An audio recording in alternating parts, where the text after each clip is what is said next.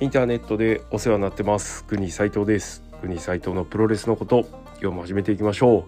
う。国斉藤のプロレスのことはプロレスに人生を狂わされた国斉藤がモメンタム重視で独自の視点から試合の感想やお話や妄想プロレス界の情報なんかを垂れ流すザ・ベストプロレスポッドキャストソファーです。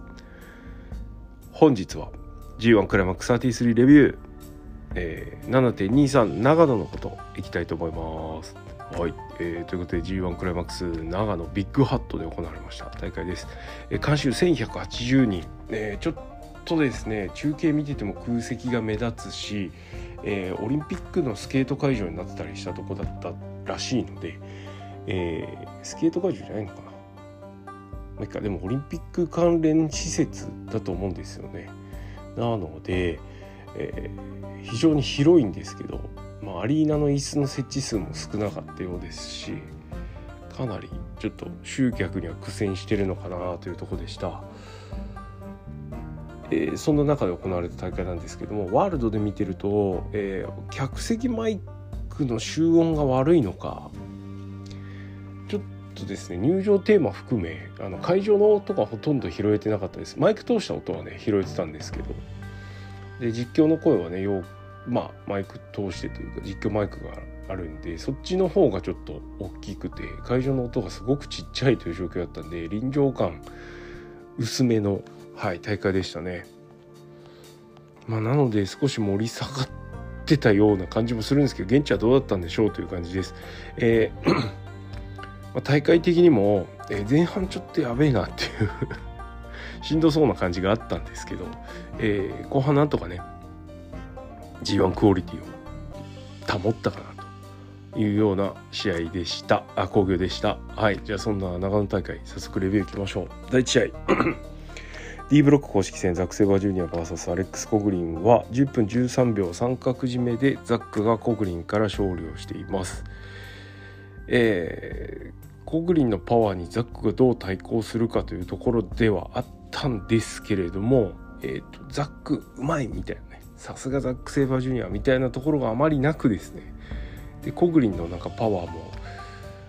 コブ戦の時ほどこうガンガン来ないというか、まあ、ザックがねでかいから取り回しづらかったのかもしれないんですけど逆にね。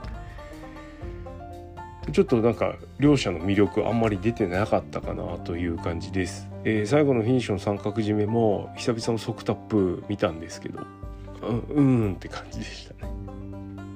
はい、ザックもコグリンもなんか苦労してる感じがありました。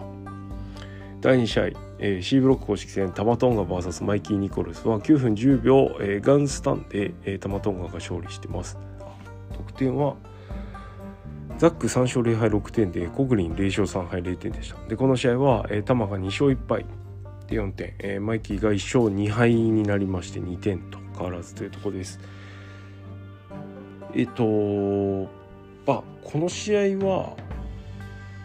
まず、えー、着てるもののコントラストが非常に良かったですね。赤対青みたいな感じ。でで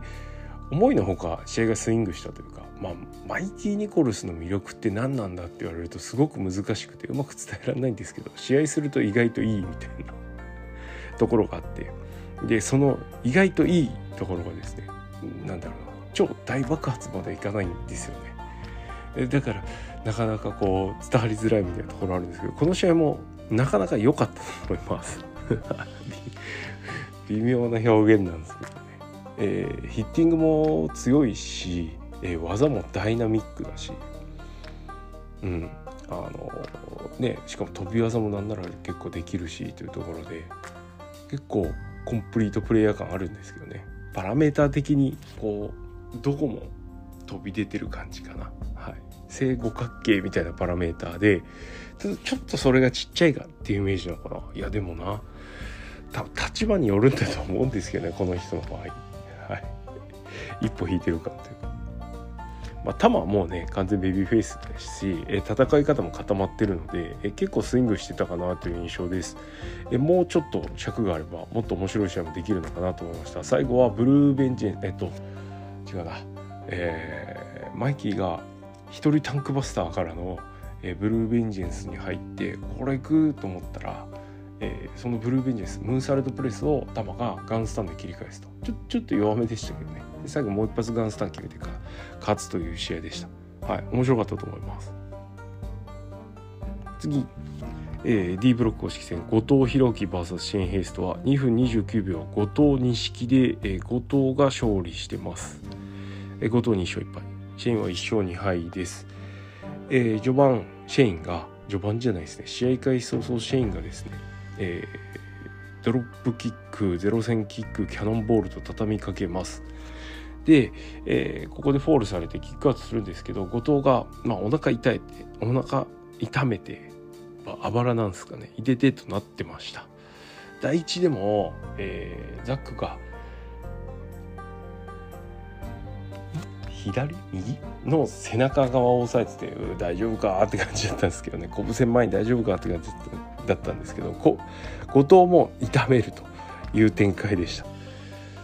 えー、後藤はそこから早期決着を狙ってえー、一瞬の切り返しで後藤錦で、えー、勝利したんですけれどももったいないというか。ね、シェインのポテンシャル出てでここから試合どんどん後藤だし面白くなっていくのかなと思ったんですけども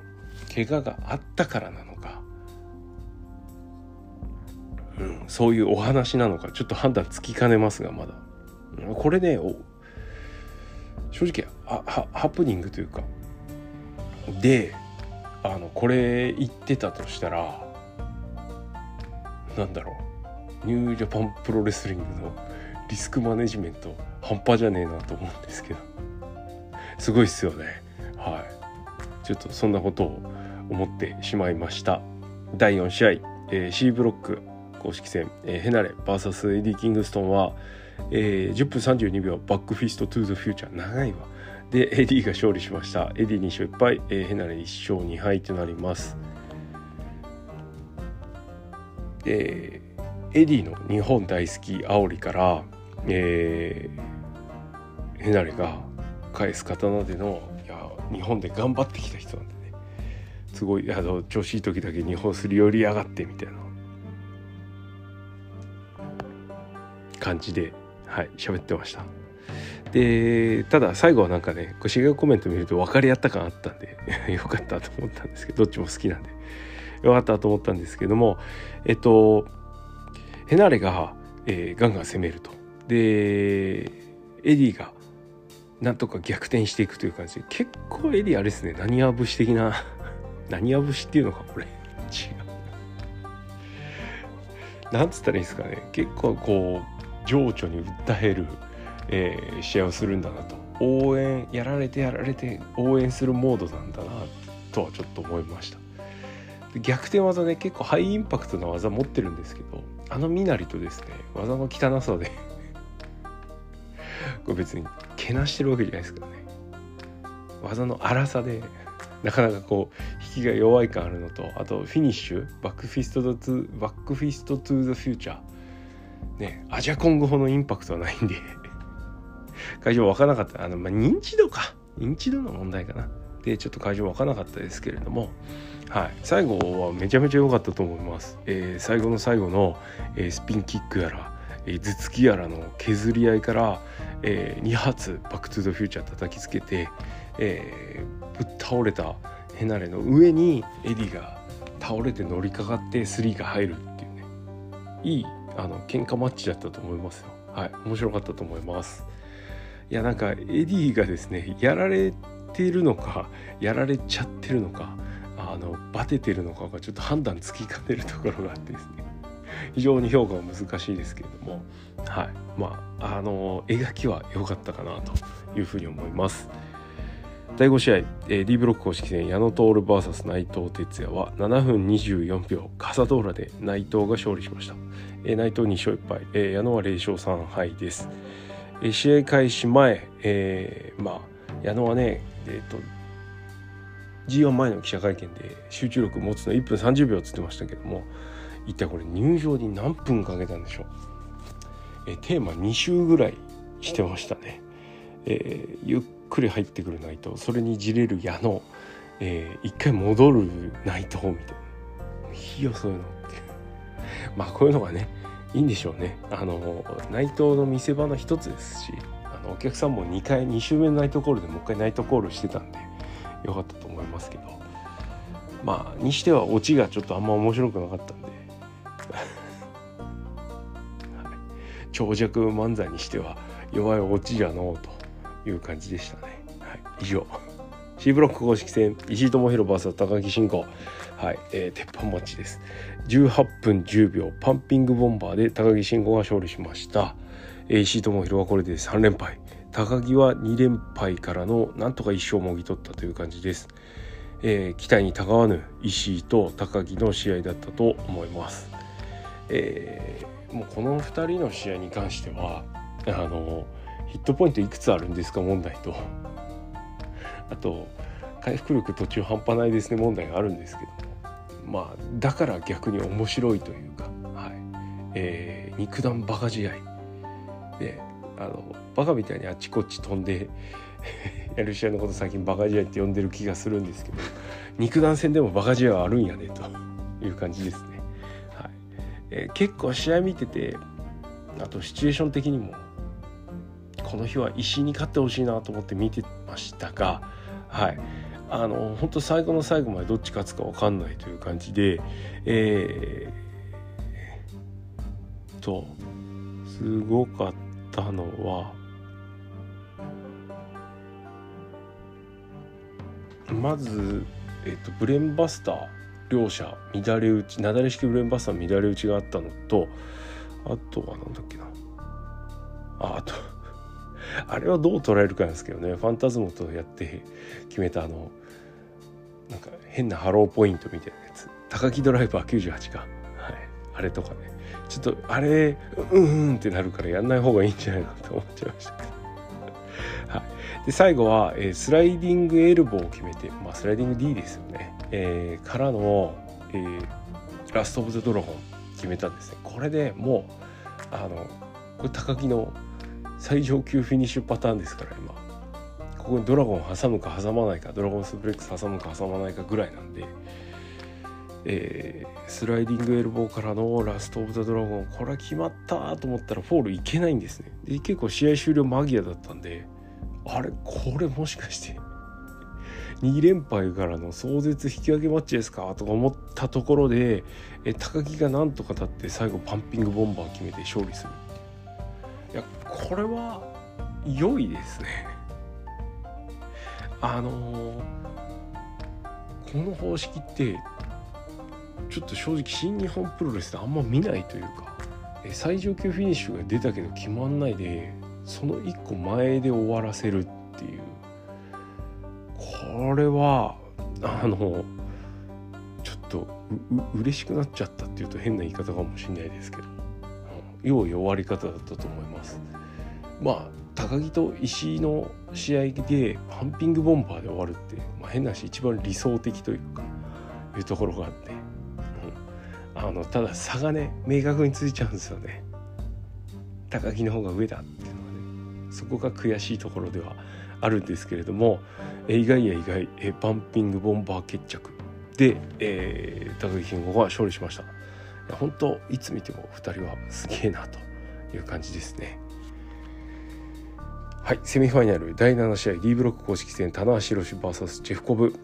は10分30秒ツアーオブジアイランドで、えー、コブが勝利しました。コブはこれで3連勝。棚橋は1勝2敗となってます、えー、棚橋が、うん、栄光も栄光の棚橋モードで来るのか新棚橋モードで来るのかが注目でしたが、えー、そんなのを判断する間もなくジェフコブがですね、えー、序盤からガンガン畳みかけていきます。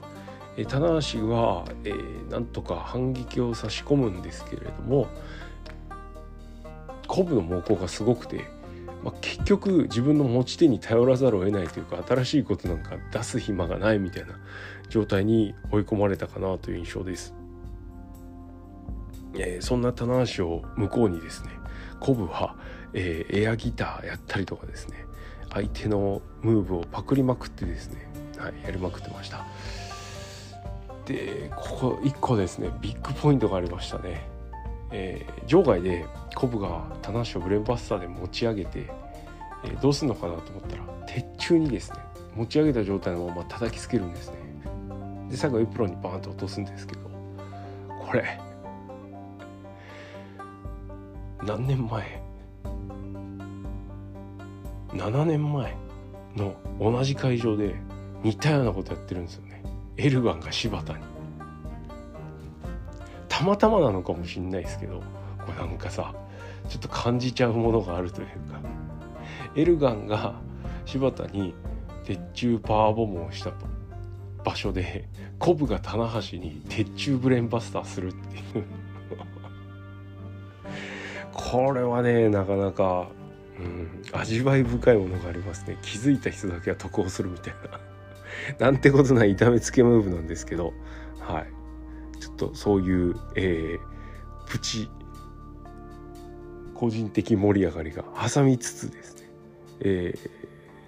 ー、まあずっとコブが攻めてるんで。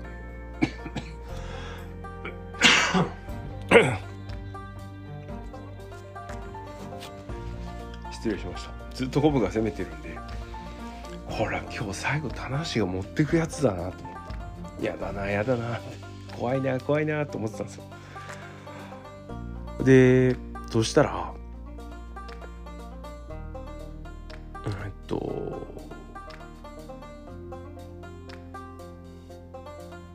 中盤ですね。ちょっと待ってね、えー、スリングブレード連発。でうんハイフライアタック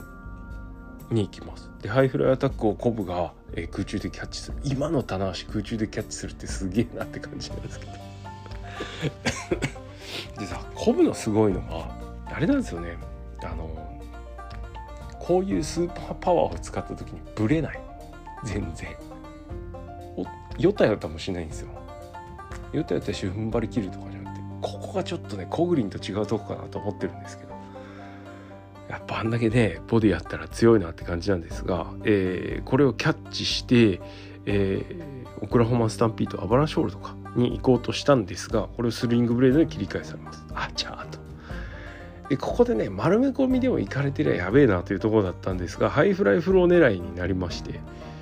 でこ,、ま、こんな早く決まらんだろうと思ったらですね避けていただいたんですね。やったと思って。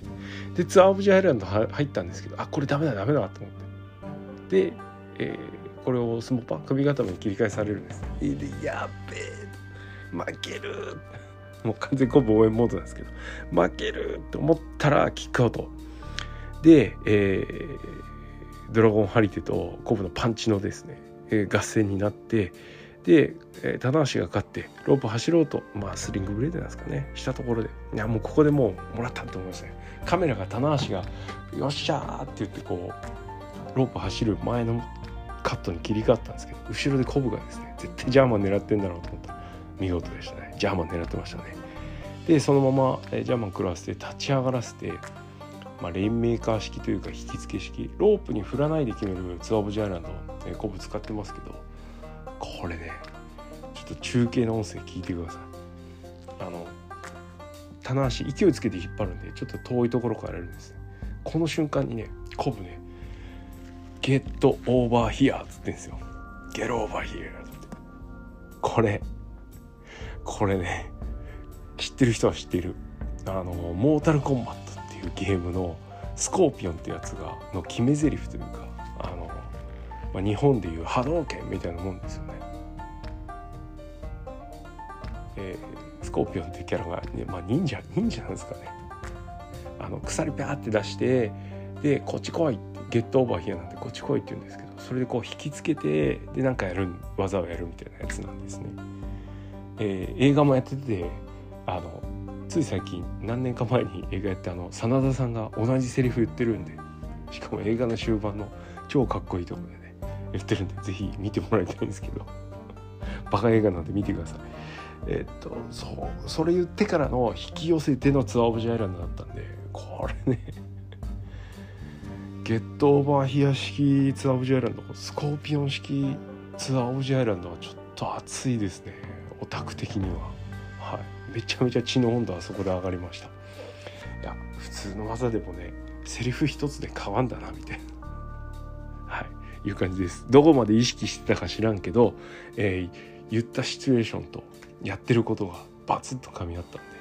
気持ちよかったです。はい。コブ3連勝。そして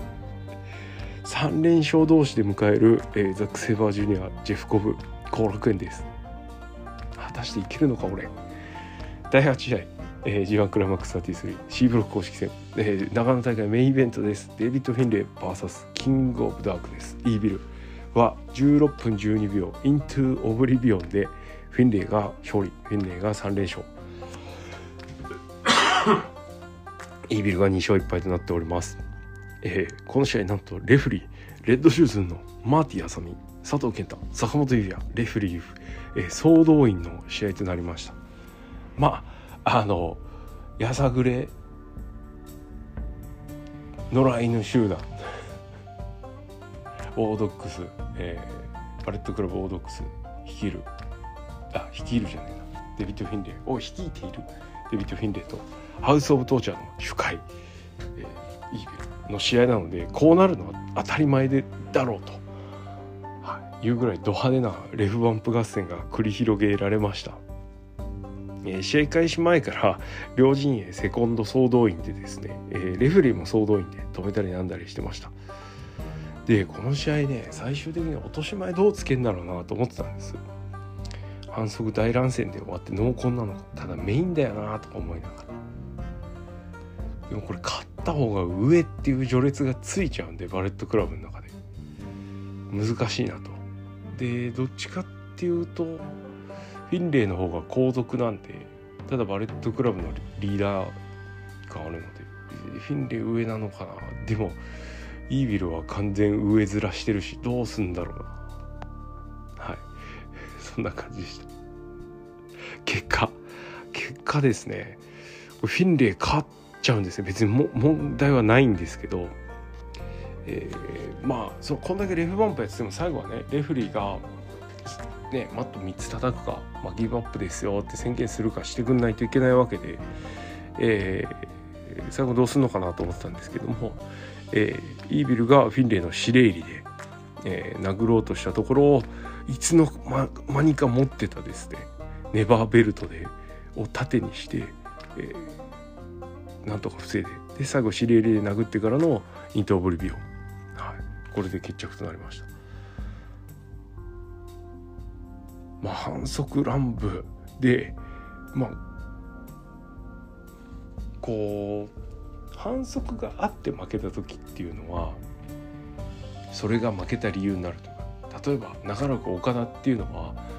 えっと、棚橋以外に乱入介入ありで負けない状態が続いてました。えっと2013年から10何年ぐらい前だろう。本当ね岡田からクリーンフォール奪うのってめちゃめちゃ難しくて AJ すらできてないっていう状態だったんですよ。だけどあまあだから棚橋中村だけかそれができてたっていうぐらいハードル高くて。でまあそういうエクスキューズになるんですよね。やっぱ反則っていうのは。強いやつを負かす。自分より強いやつを負かすただこの試合に限っては両者やってるんでエクスキューズもクソもないんですよね。両者ともに戦略のうちに入ってるのである意味ですよ。反則だらけの試合だったんですけどこの2人にとっては真っ向勝負なんですよね。なんで真っ向勝負でフィンレイがイービルをねじ伏せた。もしくはイービルがフィンレイにねじ伏せられたということでまあワルはねギャングたちはこう一回ついた序列は厳しいですからね。まあ、なんでちょっとこのついちゃったさどうすんだろうっていうのが不安というか。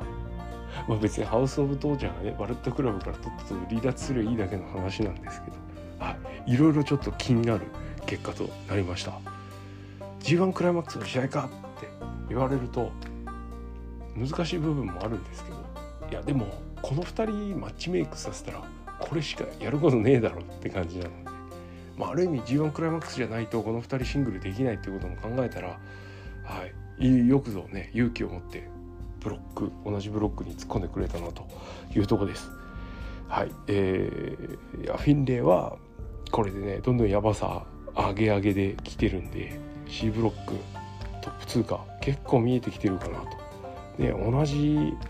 ちょっとトップ通過候補の高木がもたついてるということもあって結構いけるのかなとかちょっと思っちゃうような試合結果でございました。はい。ということで長野大会も最後は綺麗にまとまったかなと。まとまったのか？はい、えー、レーティングです、えー、ザック・コグリン2.75、えー、タマ・マイキー3.25ゴトシェイン2.5ヘナ・レディ、悩んだけど3.25、矢野ナイト2、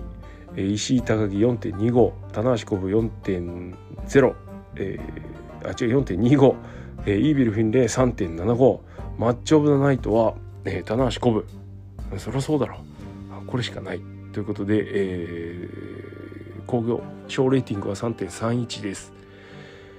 今のところ小レーティングは長岡がトップ、えー、次いで仙台、えー、札幌で、えー、長野が続くという形となっております。24日月曜日はお休み。25後楽園。26後楽園。27大田区と続きます。えー、プレビューしたいとこなんですがプレビューしなきゃいけない案件が山積みと なりますのでいくつかピックしておきたいと思います。25日後楽園に関しては すいません。まだちょっとね25日後楽園は、えー、第一のオスプレイグレートオカンそれから海のゲイブこの辺が注目です、えー、最注目はもちろん、えー、真田清宮のメインイベント。どっちが勝つんでしょう？いや注目ですね。これ清宮勝っちゃうと10月両国行かないといけなくなっちゃうな、えー、26日後楽園です。はい、えー、ここもね注目カード、えー、大なんだ？意外といい試合になるでしょうという予想が立つのは高木マイキーなんですけど、まあ、それは置いといて第5試合石井智弘エディ・キングストンこれは注目です、えー、石井3連敗ですからね。結構かかってると思います。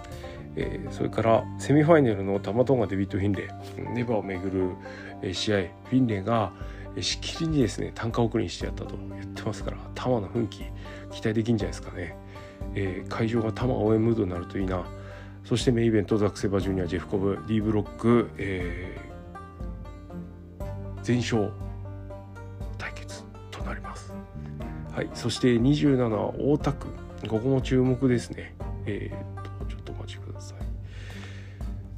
注目カードとしては、えー、清宮会、第3の清宮会とゲーブキット。ね、ゲーブのことは清宮は終始しかとしてますけど、ゲーブはね、ずっと噛みついてますね。えー、それから、ひくれを辻ようと、ワイルド対決。見た目がワイルド対決。えー、それから、セミファイナル、真田成田。成田頑張らんとな。本当に一回勝っとるから。そしてメインイベント岡田オスプレイ、まあ、ここはね絶対面白いですからね試合結果含めて注目だと思いますはい、えー、東京戻ってきての3連戦、えー、注目ですどうやってレビューしよう、は あちょっと考えておきます。はい。ということで今日はこの辺でおしまいしたいと思います。えクリス・アイトのプロレスのことは、リスナーの皆様のリアクションがガソリンです。意見、感想、ご質問などはクエリ、えもしくはハッシュタグプゴトでお願いします。えー、それから徳のプゴト、え、毎週大体土曜、えー、大体夜10時からやっておりますので、はい。遊びに来てください。ということで今日はこの辺でおしまいです。ありがとうございました。